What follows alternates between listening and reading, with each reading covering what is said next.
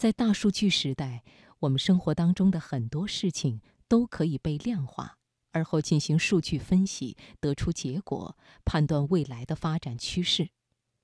感情当然也不例外，唯一不同的是，它需要的是用心的经营与维护。请你听米粒的文章《爱情里的大数据》。心灵不再孤单，因为你我分享。心灵。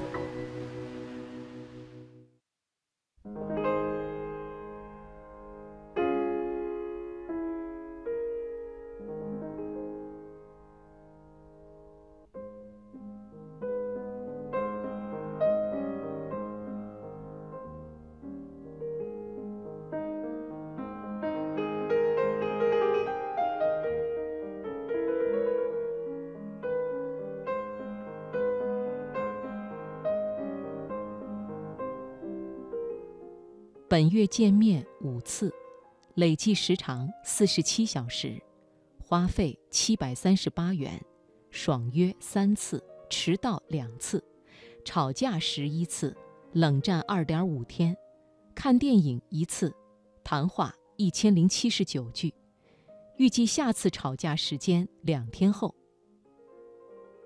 当亚军拿到我列出的恋爱大数据，惊讶的目瞪口呆。你是怎么统计出来的？他一把夺过单子，上下打量着。亚军是个 IT 男，每天都和这些大数据打交道，分析解决后台系统程序里的各种 bug。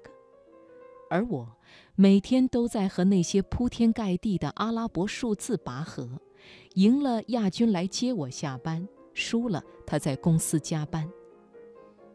可是现在，我们的爱情也出现了恶性 bug，随时面临着程序闪退、服务器断开，甚至整个系统瘫痪死机。因为我不想再过这样的日子了。上个月，他平均下班时间是八点二十五分，有两个周末都是全天加班。因为工作繁重，他几乎没有业余生活。看个电影能从片头曲睡到片尾曲。逛街最多坚持两个小时，吃饭就是找各种粥店。他说，平常加班总错过饭点，除了喝粥，吃什么胃都不舒服。我也知道他的辛苦，心疼他的付出，但是最近他的话变得越来越少，打电话就像打游击一样，总怕忙碌的同事看到了影响不好。我和他吵过几次，最多能改善三天。之后又原形毕露，固态复萌。我知道，如果不爱了，忙是分手最体面的理由。我心里盘算，也许可以借助科学数据，自己分析出他到底还爱不爱我。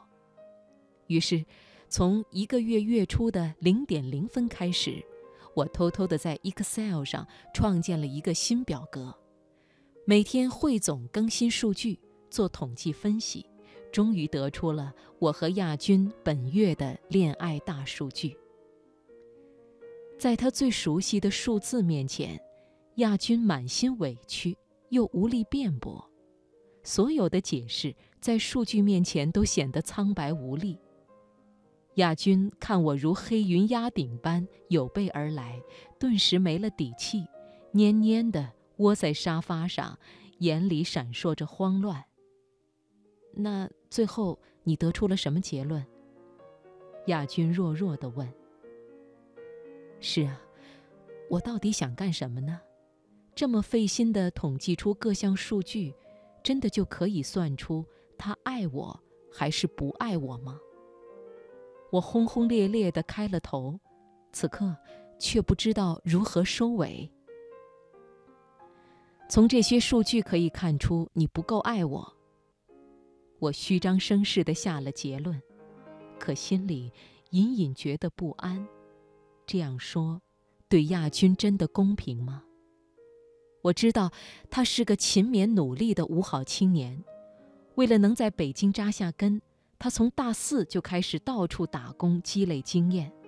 毕了业，从几千人里杀出重围，如愿进了国内最知名的门户网站。爱情和面包有时可以兼得，但是时间永远不可能叠加。加班就陪不了我，陪我就不能加班。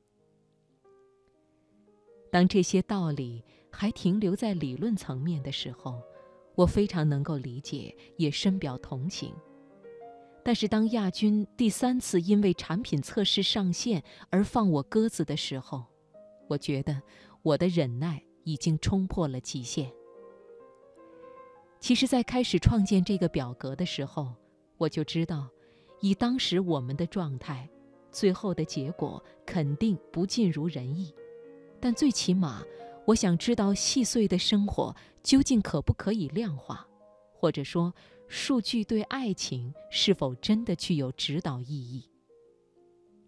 此刻，亚军显得极为局促，他先是难以置信，后来就默不作声，等了很久，他才鼓起勇气拉着我说：“我知道，你为我受了不少委屈，可我真的很爱你。”越是爱，就越想给你最好的未来。谢谢你的大数据，虽然简单，但是它一目了然，让我明白了，爱情不是虚无缥缈的，它就栖身在一茶一饭里。没有了那些点滴的付出，朝夕相伴，爱就只是一句空话。请你再给我一次机会，我想，我终于明白了应该如何相爱。腼腆木讷的亚军从没有说过这么走心的话。我鼻头一酸，一大滴泪涌了出来。你说话算话吗？算，绝对算。不然这样，这个月我来统计恋爱大数据。亚军信心满满的说。在接下来的日子里，亚军依旧很忙，可我还是看到了他的改变。再忙。中午的时候也会温柔地提醒我记得好好吃饭，无论加班多晚，回到宿舍都会陪我聊一会儿视频，说些甜蜜的家长里短。睡觉前一定叮嘱我关好门窗，祝我晚安好梦。上个周末我们约好了看八点的电影，但是部门临时有事，亚军没能按时下班。他急得打来电话，连连道歉。我不知道心里是生气还是心疼，没说几句就挂断了。快到十一点的时候，他发来短信问我睡了吗？如果没睡，就到阳台上来一下。我一头雾水地从被窝里爬了出来，披上衣服，推开阳台的门。此刻，一弯新月，几点疏星。亚军正开着手机，在树下冲我使劲地挥舞，微弱的亮光在空中划出了几条光圈。我不敢相信自己的眼睛，激动地说：“你等我，我这就下去。”亚军说：“不了，天凉了，别感冒了。我这就坐末班车回宿舍休息了，只想赶过来看你一眼。来，你把手机调亮一点，让我看看你。”深秋的午夜，凉气透骨，两撮小小的亮光在黑暗里遥相呼应。风再大，心也是暖的。亚军依旧很忙，但是忙并没有让他减少对我的牵挂，省略那些温暖的爱的表达。这个月的恋爱大数据终于在月底新鲜出炉了。是亚军的杰作。